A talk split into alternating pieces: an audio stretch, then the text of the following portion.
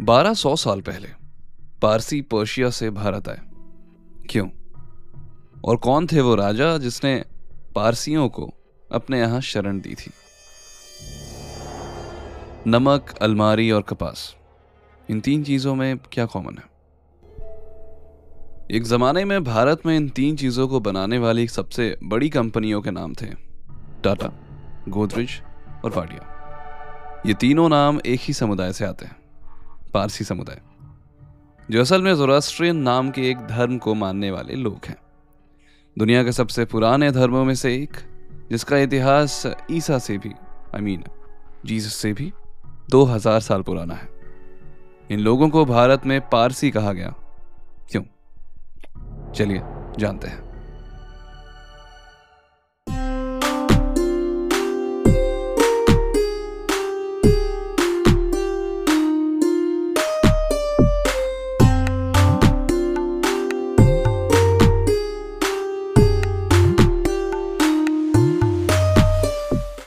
पहले पारसी शब्द का मतलब जानते हैं।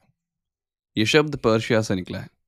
पर्शिया यानी आज का ईरान और पारसी यानी पर्शिया के लोग। पारसियों की कहानी शुरू होती है सातवीं सदी से। साल 641 तक 641 तक पर्शिया में जोरास्ट्रियन धर्म के लोग बहुसंख्यक हुआ करते थे। मतलब बहुत ज़्यादा आबादी थी उनकी।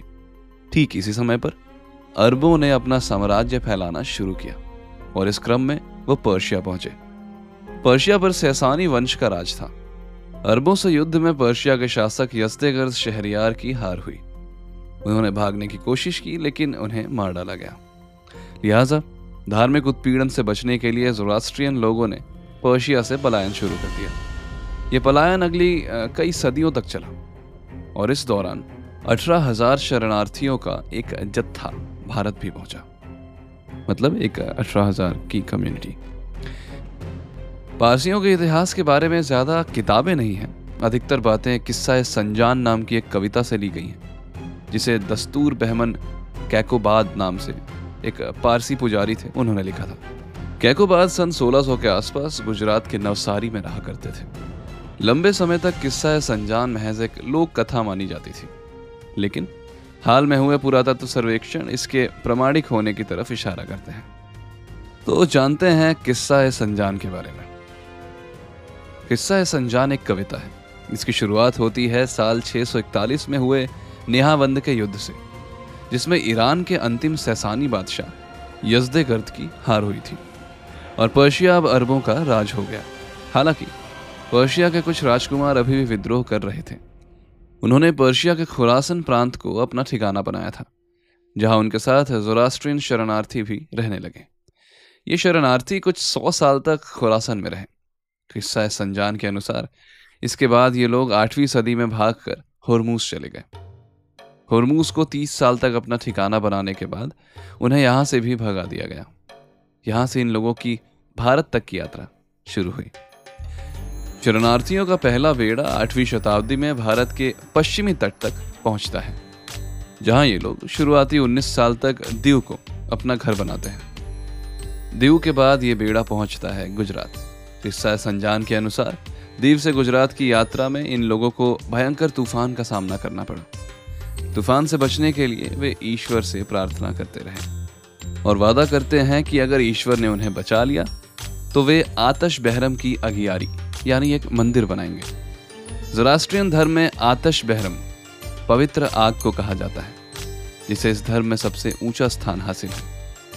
किस्सा संजान के अनुसार इसके बाद तूफ़ान रुक जाता है। और ये लोग गुजरात के वलसाड पहुँच जाते हैं। यहाँ इन लोगों को पारसी कहा जाता है। गुजरात के एक स्थानीय शासक, जिनका नाम जदी राणा था, वे इन पारसियों को अपने राज्य में शरण देने के लिए तैयार हो जाते हैं। लेकिन चार शर्तों के साथ। पहली शर्त, वे स्थानीय रीति रिवाज अपनाएँगे।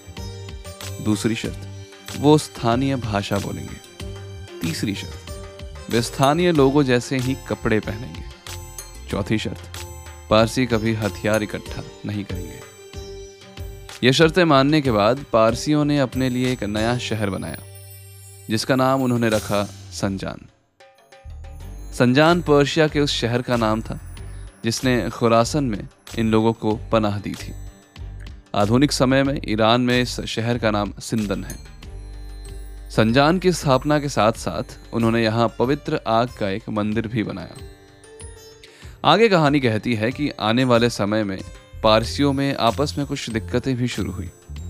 मसलन, पारसियों के बीच आपस में यह बहस छिड़ने लगी कि आतश बहरम का मुख्य पुजारी कौन होगा। पारसियों में पुजारी ही न्यात करता है। इसलिए अलग अलग इलाकों में क्षेत्राधिकार को लेकर अड़चने आने लगी। अंत में फैसला हुआ कि पारसी अपने इलाके को पाँच हिस्सों में बांट लेंगे। इन हिस्सों को पाँच पंथक कहा गया। हर पंथक पर एक पुजारी परिवार होता था, जो अपने क्षेत्र के फैसले करता था, और आतश बहरम का पुजारी भी इन्हीं में से चुना जाता था। इन आंतरिक छोटे मोटे झगड़ों के अलावा कई सदियों तक पारसी शांति से रहे। फिर तेरहवीं सदी के अंत में एक बड़ी घटना हुई। जनरल अलफ खान नाम के एक मिलिट्री कमांडर ने संजान पर हमला बोल दिया। हिस्सा संजान के अनुसार, यह हमला सुल्तान महमूद ने किया था, जो संभवतः महमूद अलाउद्दीन खिलजी का नाम है। अलफ खान के खिलाफ पारसियों ने पहली बार हथियार उठाए, लेकिन युद्ध के दूसरे दिन ही उन्हें हार का मुँह देखना पड़ा। नतीजन, संजान पर अलफ खान का कब्जा हो गया, और पारसियों को एक बार फिर अपने स्थान को छोड़ना पड़ा, वहाँ से बेदखल होना पड़ा। उन्होंने पवित्र आग को अपने साथ लिया और बच्चों और औरतों को लेकर बहरोट की पहाड़ों में चले गए। यहाँ बारह साल तक छुप कर रहने के बाद उन्होंने वनसडा को अपना नया ठिकाना बनाया। यहाँ किस्सा संजान अपने आखिरी चैप्टर में पहुँचता है। आखिर में ज़िक्र आता है कि पवित्र अग्नि को लेकर पारसी नवसारी चले गए। जैसा कि मैंने पहले बताया कि पारसियों के भारत आगमन की इस कहानी का एकमात्र सोर्स किस्सा संजान नाम की कविता है। सालों तक इसे महज लोक कथा मानते आए थे लोग। लेकिन 2002 से 2004 के बीच आर्कियोलॉजिस्ट ने खुदाई की यहाँ। इस खुदाई में मिट्टी के पश्चिम एशियाई बर्तन, पश्चिम एशियाई कांच और मुद्राएँ मिली हैं, जिससे इस बात की पुष्टि होती है कि यहाँ रहने वाले लोग ईरान से थे, या उनका संबंध ईरान से था। पश्चिम एशियाई मतलब वेस्टर्न एशियन। इस बात की पुष्टि कोंकण के चिंचानी गाँव में मिली तांबे के पाँच प्लेटों से भी होती है, जिनसे पता चलता है कि दसवीं और तेरहवीं शताब्दी में यहाँ पारसियों की मौजूदगी थी और संजान में उनका एक बंदरगाह था। बहरहाल, किस्सा है संजान की कहानी तेरहवीं सदी पर आकर खत्म हो जाती है। इसके आगे की बात दूसरे ऐतिहासिक सोर्सेस से पता चलती है। आतश बहरम, साल 1741 1741 तक नवसारी में रही। लेकिन फिर एक विवाद के चलते इसे गुजरात के दूसरे इलाके उडवाड़ा में स्थापित कर दिया गया। आज की बात कहें तो वर्तमान यानी साल 2024 में भी ये उडवाड़ा में ही स्थापित है। यहाँ पारसियों का एक बड़ा मंदिर है। इस पवित्र आग को पारसी ईरान शाह कहकर बुलाते हैं, जो उनके लिए सबसे महत्वपूर्ण धार्मिक प्रतीक है। आज भी पारसी हर धार्मिक अनुष्ठान या शादी ब्याह से पहले यहाँ पूजा करने ज़रूर आते हैं। भारत में 17 अगस्त को पारसी नया साल मनाया जाता है, जिसे जमशेदी नवरोज भी कहते हैं। इसी दिन प्राचीन फारस के राजा शहनशाह जमशेद ने पारसी कैलेंडर की शुरुआत की थी। फारस यानी पर्शिया। पारसियों का धर्म असल में जरथूस्ट्र पंथ कहलाता है, जो एक ईश्वरवाद का सबसे पुराना धर्म है ऑल्सो नोन एज जोरास्ट्रियनिज्म इस धर्म के संस्थापक पैगंबर जरथूस्ट्र थे। सातवीं सदी में इस्लाम धर्म के उदय होने से पहले तक जरथूस्ट्र साम्राज्य और धर्म कई शताब्दियों तक स्थापित रहा था।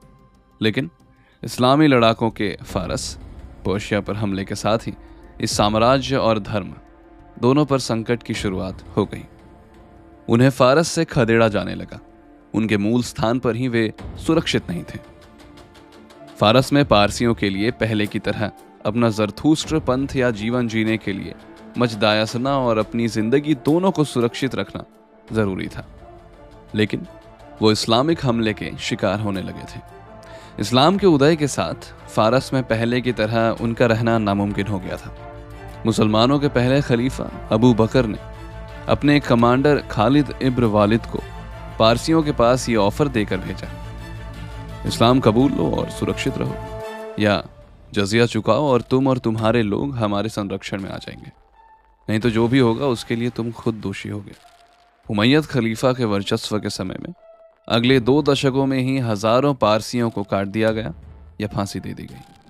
जब अरब कमांडर साद इब्र वकास ने फारस की राजधानी पर कब्जा किया तो सभी गैर इस्लामी किताबें, पुस्तकालय जला दिए गए और फारस को एक इस्लामिक राज्य बना दिया गया और वहाँ शरिया कानून लागू हो गया और पर्शिया दो दशकों में हो गया ईरान।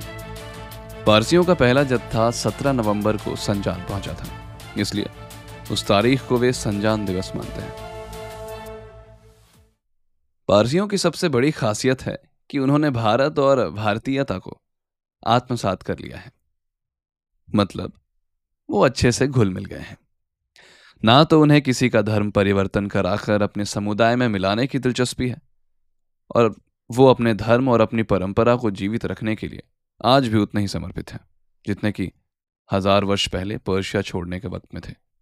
यही नहीं, भारत की इतनी बड़ी आबादी में मामूली प्रतिनिधित्व होने के बावजूद इस समुदाय ने देश को आगे बढ़ाने के लिए बहुत योगदान दिया है, और ये सच में गौरव की बात है।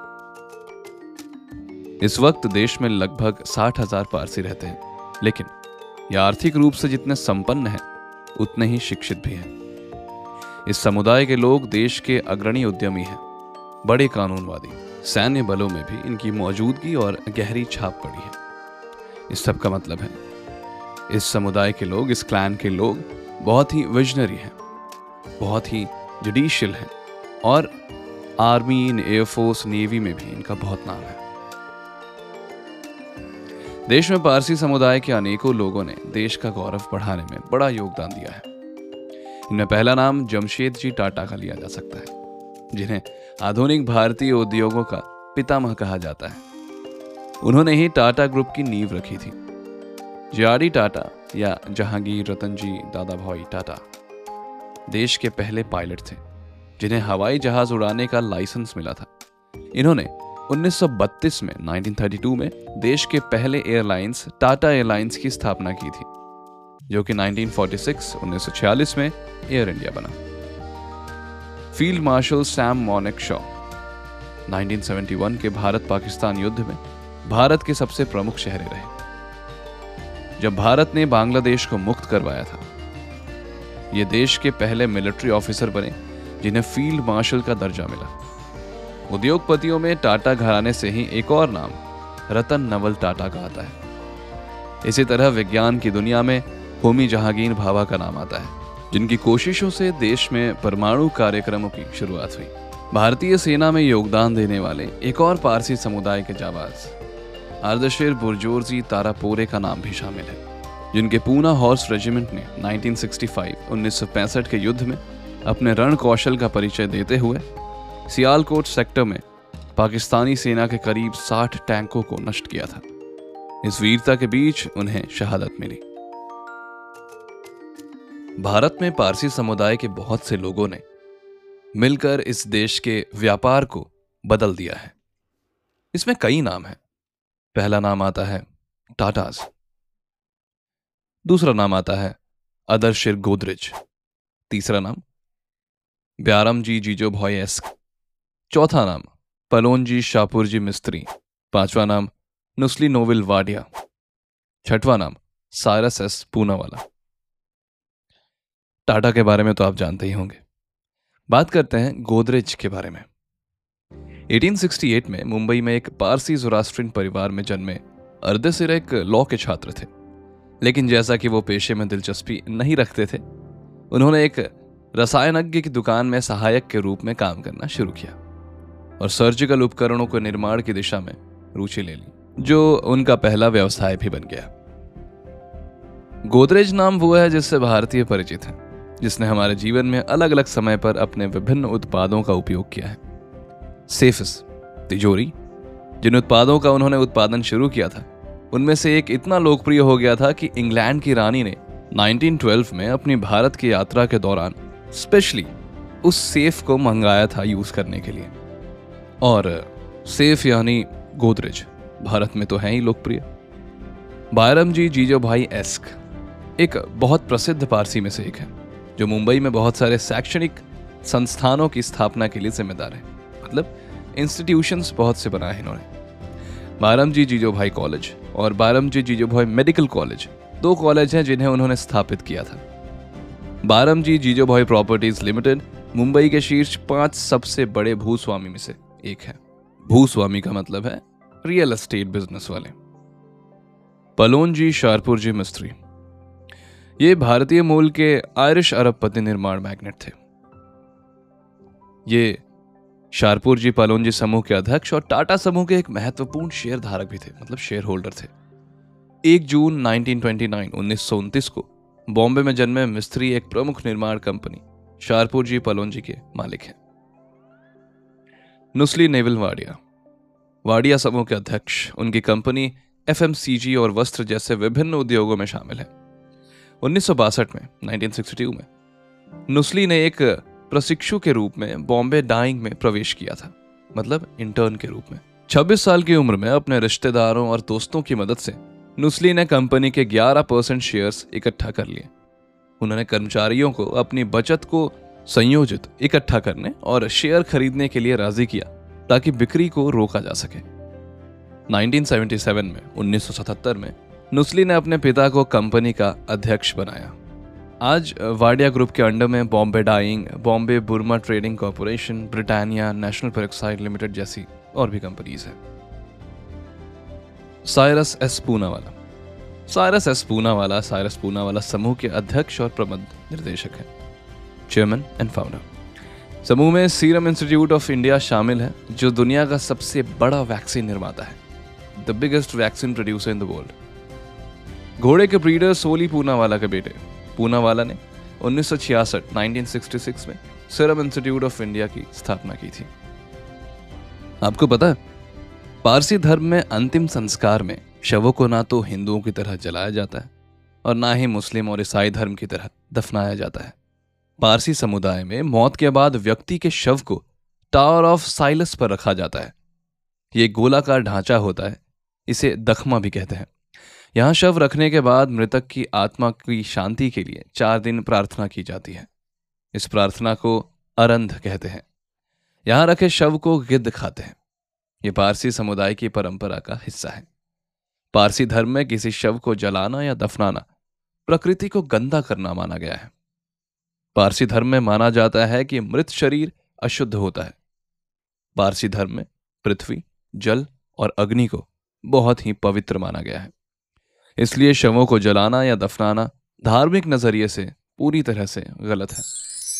और इससे स्केवेंजर्स जो वल्चर्स, जो गिद्ध होते हैं, उनको खाना भी मिल जाता है। देश में पारसियों की संख्या लगातार कम हो रही है। भारत सरकार की तरफ़ से पारसियों की संख्या बढ़ाने को लेकर जियो पारसी स्कीम भी शुरू हो गई है। अल्पसंख्यक कार्य मंत्रालय की जियो पारसी योजना के तहत पारसी पुरुष और महिलाओं को मोटिवेट करने के लिए ऑनलाइन डेटिंग और काउंसलिंग पर ज़ोर दिया जा रहा है। हर साल औसतन 200 से 300 बच्चों की जन्म की तुलना में औसतन 800 लोगों की मृत्यु होती है, जो हिंदू, मुस्लिम, सिख और ईसाइयों के मुकाबले बहुत खराब स्थिति है। तो इसे बढ़ाने के लिए सरकार भी कोशिश कर रही है।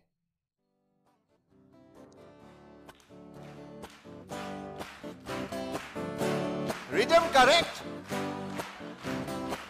This is not a soup song, it's a group song. तो ये था about Parsis in India I hope आपको कुछ नया सीखने मिला होगा।